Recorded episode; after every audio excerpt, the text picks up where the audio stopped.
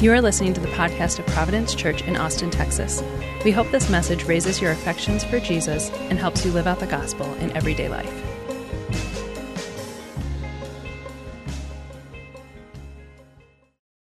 Last Sunday, uh, on Easter Sunday morning, uh, I was up early and, and I was, um, well, I was doing what you would expect a pastor to be doing on Easter Sunday morning. I was doing the most important and most, uh, you know, the, the thing that I, every Christian should be doing. I was, I was checking my Twitter feed, and uh, I came across this tweet uh, that kind of stopped me in my tracks. And it was a tweet from the president of uh, Union Theological Seminary, uh, which is in New, in New York City. And, and this is what she tweeted She said, Happy Easter. You can believe in the resurrection without believing in bodily resurrection. Faith is more than adherence to rigid dogma. The truth about our lives and about our world is that God's love and grace will always have the final word. Rejoice. Now, um, needless to say, there was a firestorm of replies uh, to this tweet. And there's nothing like a good Twitter fight to get you in the Easter spirit. Um, and so I was reading through the Twitter fight. And uh, she had linked in her tweet uh, a New York Times interview that she had done with uh, Nicholas Kristof. And in this interview, Nicholas Kristof had asked her, Isn't a Christianity without a physical resurrection less powerful, less awesome? And she said, No, for me, the message of Easter is that love is stronger than life or death. That's a much more awesome claim than that they put Jesus in the tomb and three days later he wasn't there. And so, my question for us is does it matter? Does it really matter that Jesus, that we believe that Jesus rose physically? I mean, so what? What if the resurrection was just metaphorical and spiritual, as she seems to believe? What if it wasn't literal? Doesn't it still have the same impact on us? Doesn't it still have the same impact on the world? Do we have to, do we, do we have to actually believe that Jesus bodily walked out of the tomb? Doesn't matter. Like if his teaching is still alive in our heart and his example is still alive in us, isn't that the thing that matters? Because love conquers all, if that's true, right? Doesn't matter. Well, I think Mary Magdalene's uh, gives, uh, gives us an interesting uh, study, a case study of whether or not it matters.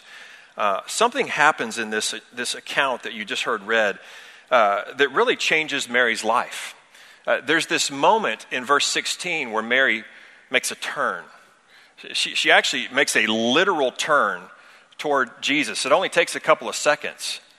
But in that turn, everything changed for her. That turn, we could argue, was the turning point uh, in Mary's uh, life. And, and, that turn, I think, gives us some insight into why the physical resurrection of Jesus is so important, why it matters.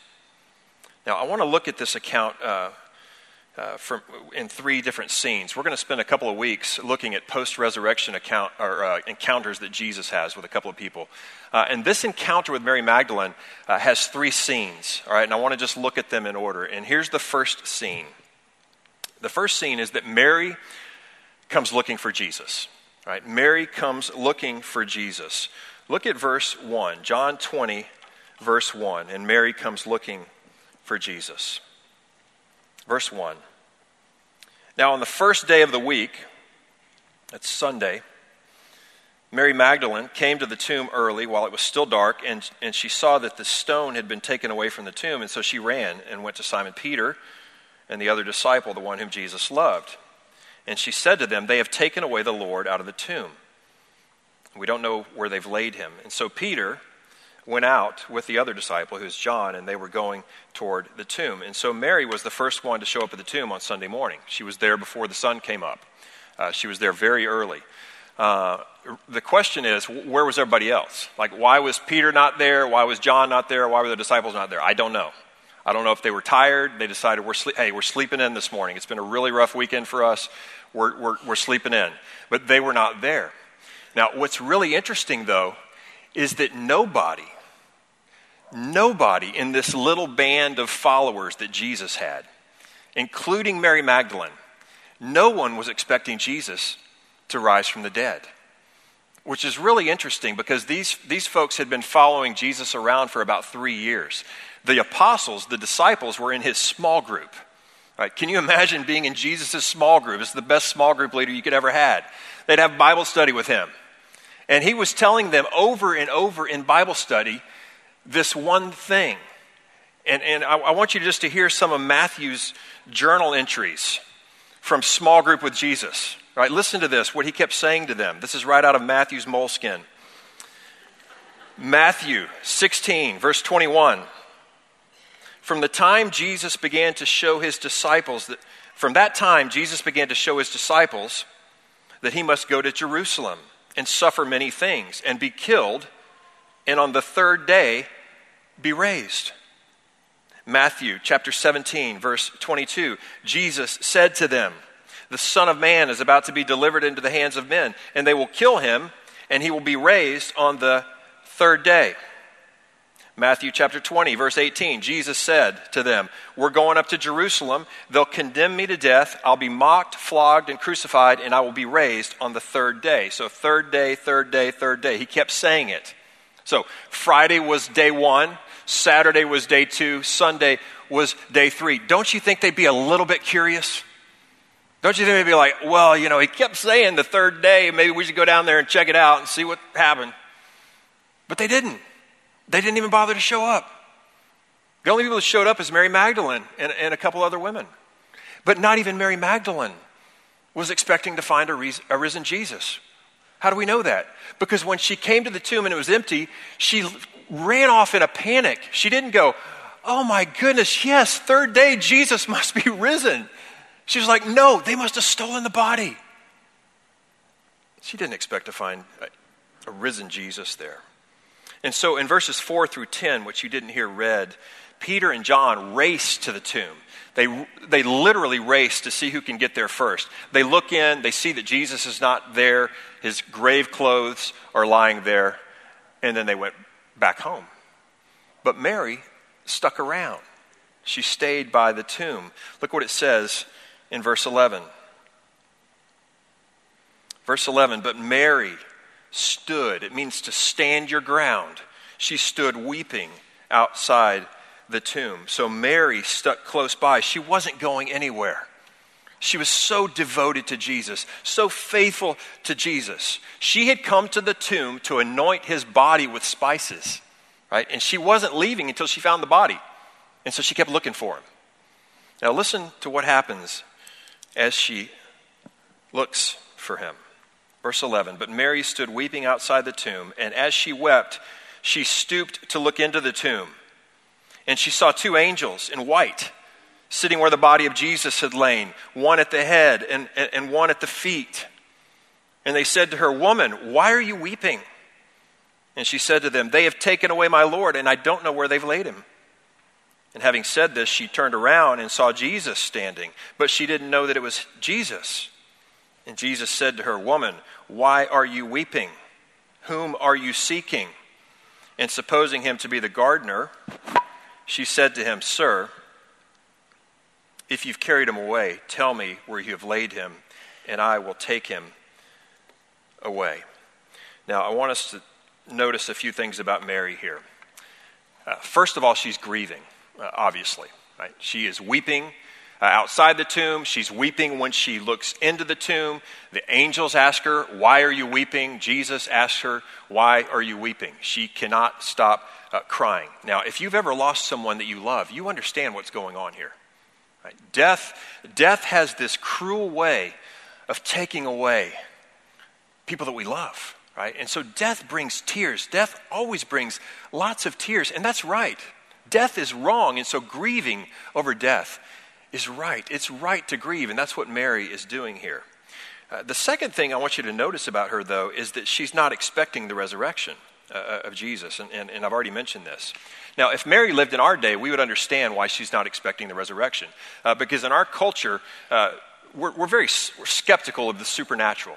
Right? Our, our, our, society has been greatly impacted and influenced by rationalism, uh, by naturalism. And so the idea of a miracle is something that we are quick to doubt. Uh, we're, we're, we're quick to s- explain it away. I think it's one of the reasons why the president of Union Seminary is probably more comfortable saying, hey, the resurrection of Jesus was more metaphorical, uh, more figurative uh, than literal. Because uh, uh, for it to be literal, something supernatural would have had to have happened. Now, Mary, in her, her, her worldview as a first century Jewish woman, she had a different worldview than our modern worldview. But I want you to know that she also was not expecting the resurrection of Jesus. Because many Jews in that day, they expected a resurrection, a final resurrection at the end of time, a mass resurrection of the dead at the end of time. Uh, we saw it last week in John chapter 11. Remember when Jesus was talking with Martha and he said to Martha, Martha, your brother Lazarus will, be, will rise again. And, and Martha said to Jesus, I know that he will, will rise again in the resurrection on the last day. And so the belief was on the last day, mass resurrection, but no one was expecting in the middle of history for one individual to be raised from the dead. And so Mary was not looking for a risen Jesus. She even says so. She, she tells the angels, Hey, have y'all seen this body I'm looking for? She says to Jesus, Have you taken this body away? And the third thing I want you to notice about Mary, and this is interesting, uh, she's, she's actually blind to what's going on around her. She's taking in the world with her two eyes but she's totally misinterpreting what's happening around her. Right? There's glory all around her. She has two angels in front of her, the risen Jesus behind her. And her interpretation of this moment is this is terrible. I am totally alone here. This is terrible.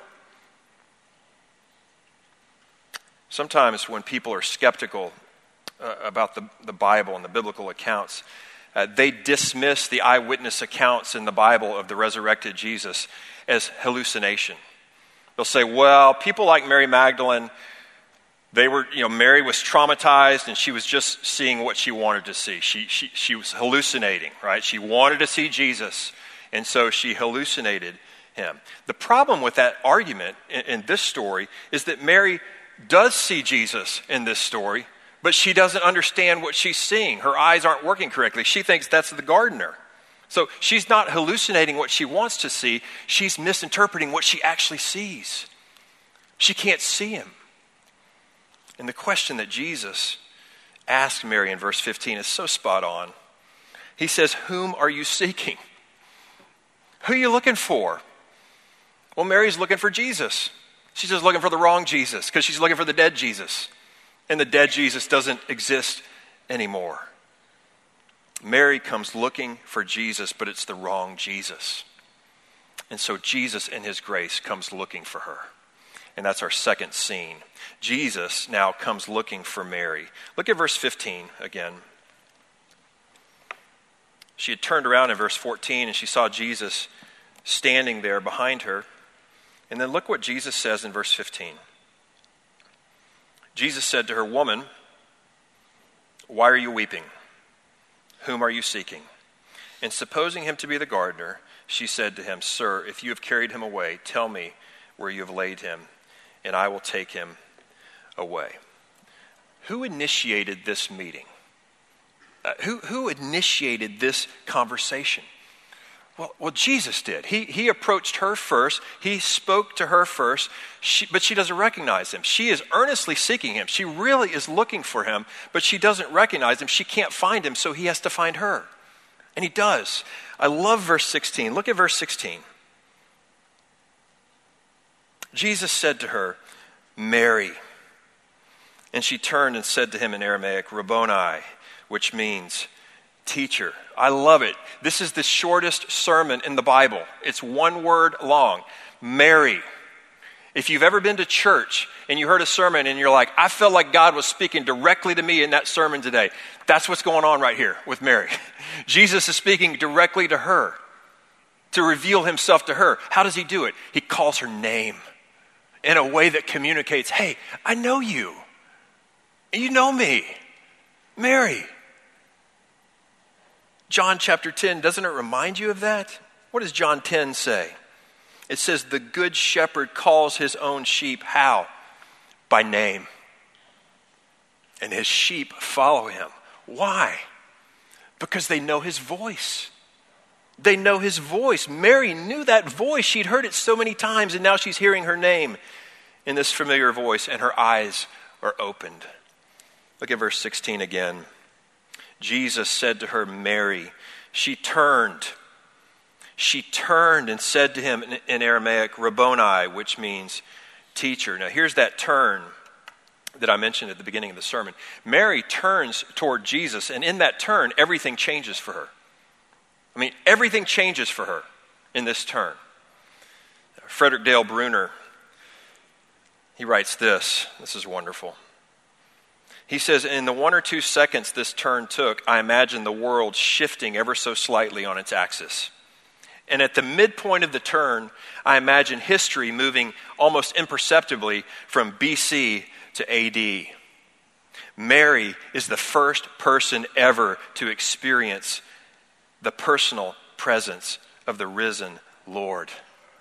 That's awesome. How would you like to be the first person ever and that's Mary Magdalene. And watch how she changes in verse 16 and verse 17. She turned and she said to him, she exclaimed in Aramaic, Rabboni, which means teacher. And Jesus said to her, Don't cling to me, for I have not yet ascended to the Father. So you can see the change that comes over Mary just in a few seconds. She had been in the lowest of lows of sadness, and now she's at the highest of heights of joy. How do we know? Well, First of all, she, she yells out, teacher, and then secondly, she goes and hugs him. She, she's not aware of everything that's going on, theologically speaking, here, but she does know this. She knows that's Jesus, that's the one I love, and I'm going to give him a hug. See, he's not a ghost, he's not a spirit, he's not a hologram, he's not a hallucination. He's a, he's a touchable, physical human being that can be hugged by Mary. And when Jesus says in verse 17, don't cling to me, he's not saying, Mary, don't touch me. Uh, the phrase actually has the idea of don't keep clinging to me. Meaning, you are clinging to me, you are hugging me, but you're going to have to let go of me at some point. And I want you to know, I haven't ascended to the Father yet. Like, I'm not going to just disappear, so you don't have to hold on to me. I'm not going to just, I'm not going anywhere right now. So you're going to have to stop hugging me so tightly. And you, it has the idea that she had a hold of him and didn't want to let go of him. I've been hugged like this before. I don't know if you've ever been hugged like this. Uh, 26 years ago, uh, I was dating my wife, uh, Amy. Um, and on Easter weekend, I met her family for the first time. And I went to spend uh, Easter uh, uh, with, with her family. And Amy warned me hey, when my grandma meets you, she is going to hug you like big time, and even though she's never met you before. And I was like, oh, okay. Well, Easter morning got there, and Grandma and Grandma, Grandma and Grandpa Thompson showed up, and I, I saw Grandma T. We called her Grandma T. I saw her coming, like up the sidewalk, and she made a beeline for me, and she hugged me with the biggest, tightest bear hug I ever had in my life. And I thought, she is not going to let go of me. And my rib hurts now. And needless to say, when Grandma T um, hugs you, you felt very near to her, right? You, you felt real close to her. And the reason I tell you that is, is that whenever I read this story about Mary Magdalene and Jesus, I always picture that Mary is giving Jesus this big old Grandma T hug. Right? She's got him in her, she's clinging to him, and she doesn't want let go, let him go because she loves him. She's got him in this tight embrace. She's finally found him. Or more appropriately, she's been found by him and she does not want to let him go. It's, it's the joy of being restored to someone you love. Love gives hugs like that, doesn't it? Now, here's what I want you to see only the real Jesus could have given Mary that kind of joy. Right? Like, what, what, is, what did she want more than anything? She just wanted to be near Jesus. She was looking for him, even if just to be near his dead body. And now here he is standing alive, actually in front of her, and, and she is hugging him. She's filled with joy in his presence. She's not hugging the idea of Jesus. Right? She's not hugging the memory of Jesus or the teaching of Jesus, even though those things are really important. She's hugging the real, actual Jesus. Only the physical, bodily resurrection of Jesus could restore her joy in that way. It changed her. But it also restored her hope. Not just her joy, it restored her hope. I think when she went to the tomb that morning, I think the background conversation in her mind was um, death wins again. Death does it again. Death always takes away even the best of people, and Jesus was the best of people. And so death gets the final word. But now she's standing in the presence of this one who seems to be more final than death. Like she saw this person die on Friday afternoon, but now here he stands. And so this hope uh, comes over her that maybe death is not final. Maybe death is not ultimate. And only the bodily resurrection of Jesus could give someone that kind of hope. Stephen Cole, who's a pastor, he says Mary was seeking a dead Lord. Her love for Jesus is commendable, but really, what good would it have done for Mary to, to haul off Jesus' dead body and add a few more embalming spices? A dead religion that dresses up the corpse of a dead prophet is worthless. Only a living Savior who has triumphed over the grave can offer real hope. Do you believe that? See, the physical resurrection of Jesus changed everything for Mary. It turned her grief into joy, it turned her despair into real hope. Right? But it had to be a physical, living Jesus to do so. There's one more reason, though, why this bodily resurrection matters so much uh, to Mary. Uh, and we see it here in this third scene, the, the final scene of her encounter with Jesus.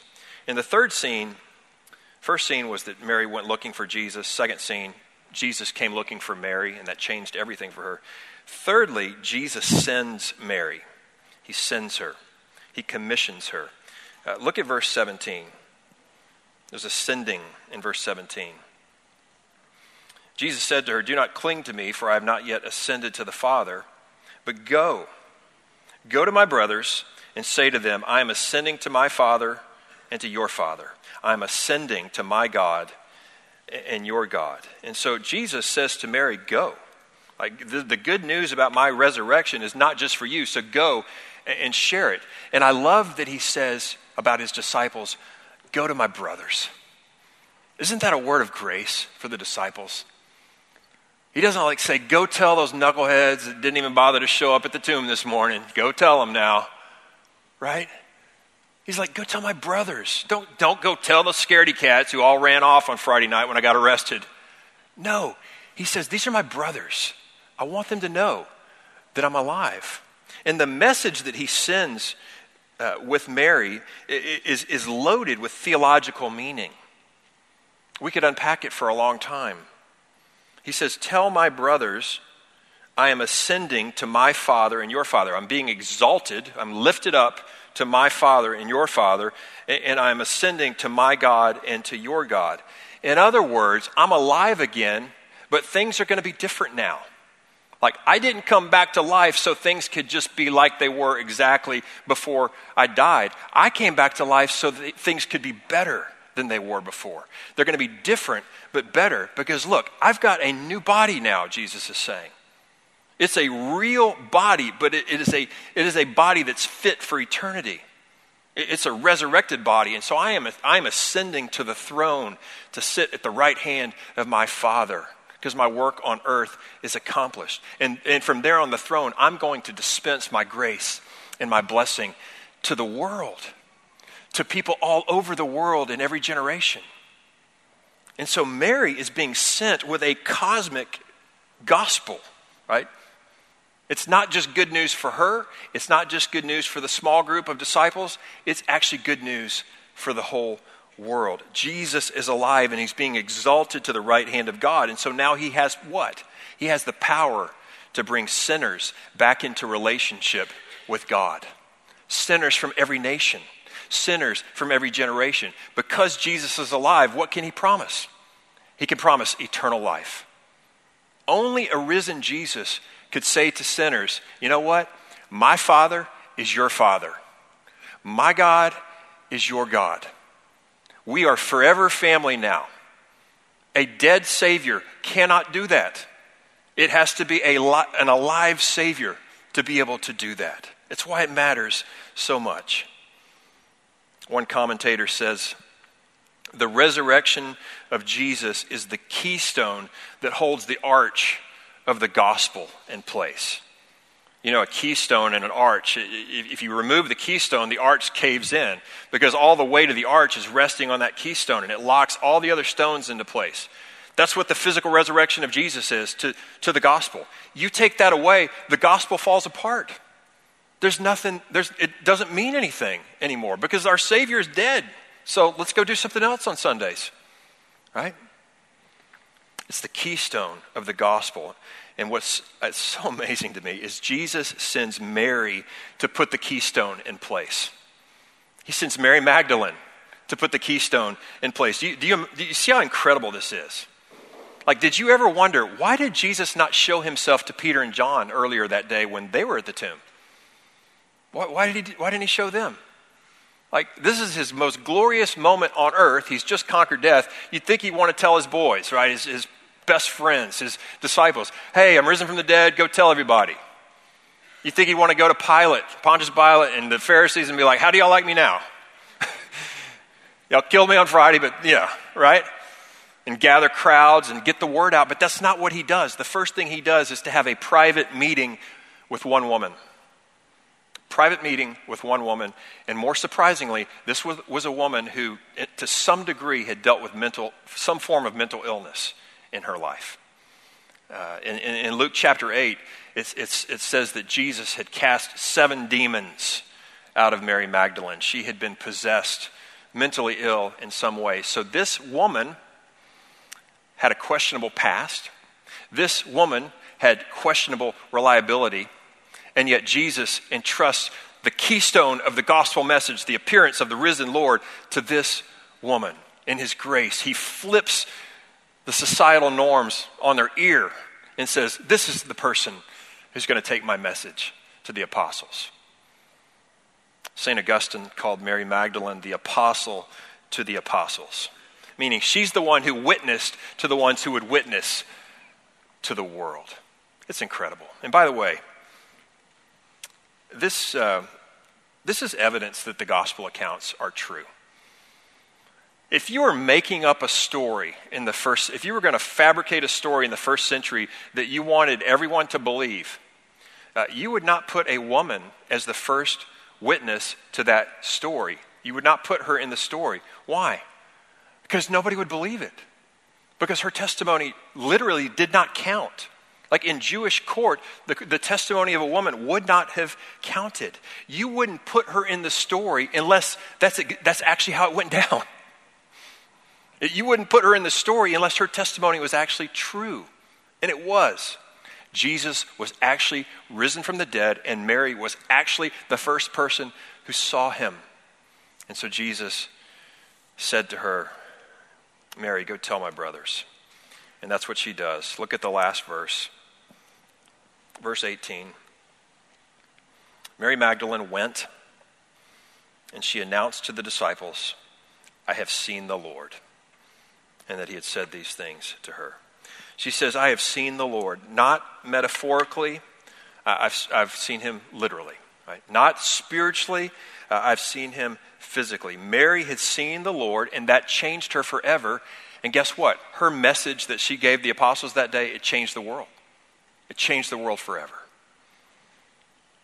I want you to listen to what one pastor wrote this week. This is so great.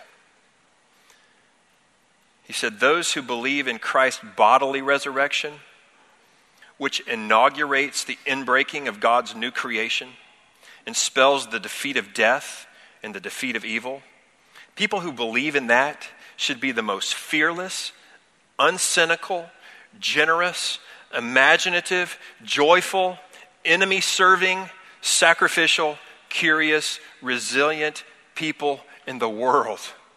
That's who we should be. That's the kind of people that Mary Magdalene and the disciples became after encountering the resurrected Jesus. It changed them, changed them forever. When I was a, uh, a college student, um, I was wrestling uh, with what I believed about Jesus. Uh, I had grown up in, in a Christian home, uh, but the university kind of squeezed me and, and, began to show me, you know what, I can't just like kind of cling to whatever I think my parents believe in a secondhand way. I've actually got to own what I believe uh, in, in a firsthand way. And so I began to investigate Jesus. I began to read the Bible, I began to read other literature. And you know what's interesting? As, the more I read about him, the thing that became the linchpin for me was his resurrection.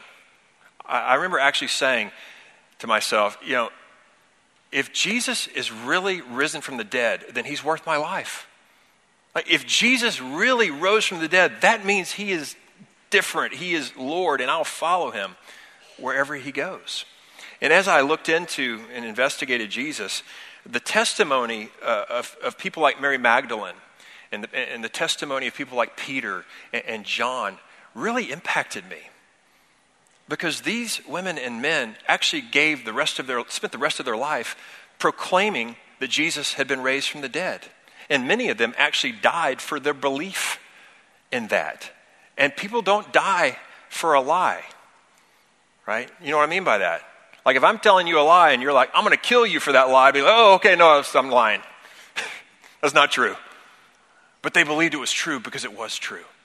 And it changed them forever. They knew it was true.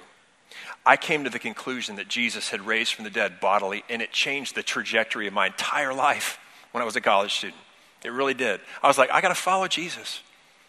I don't know, I don't understand everything, but I got to follow him because he has the words of eternal life. He's the only one that points you to real life. And so the question for all of us is do you believe that? Do you believe that Jesus is raised bodily? It'll change your life, who you are, what you believe, what you, what you live for. Because Jesus is raised uh, from the dead, we can have the joy of his presence. Right? We can have hope beyond death. And we can actually live our lives right now for the glory of God. Hallelujah. Let's thank Him for that.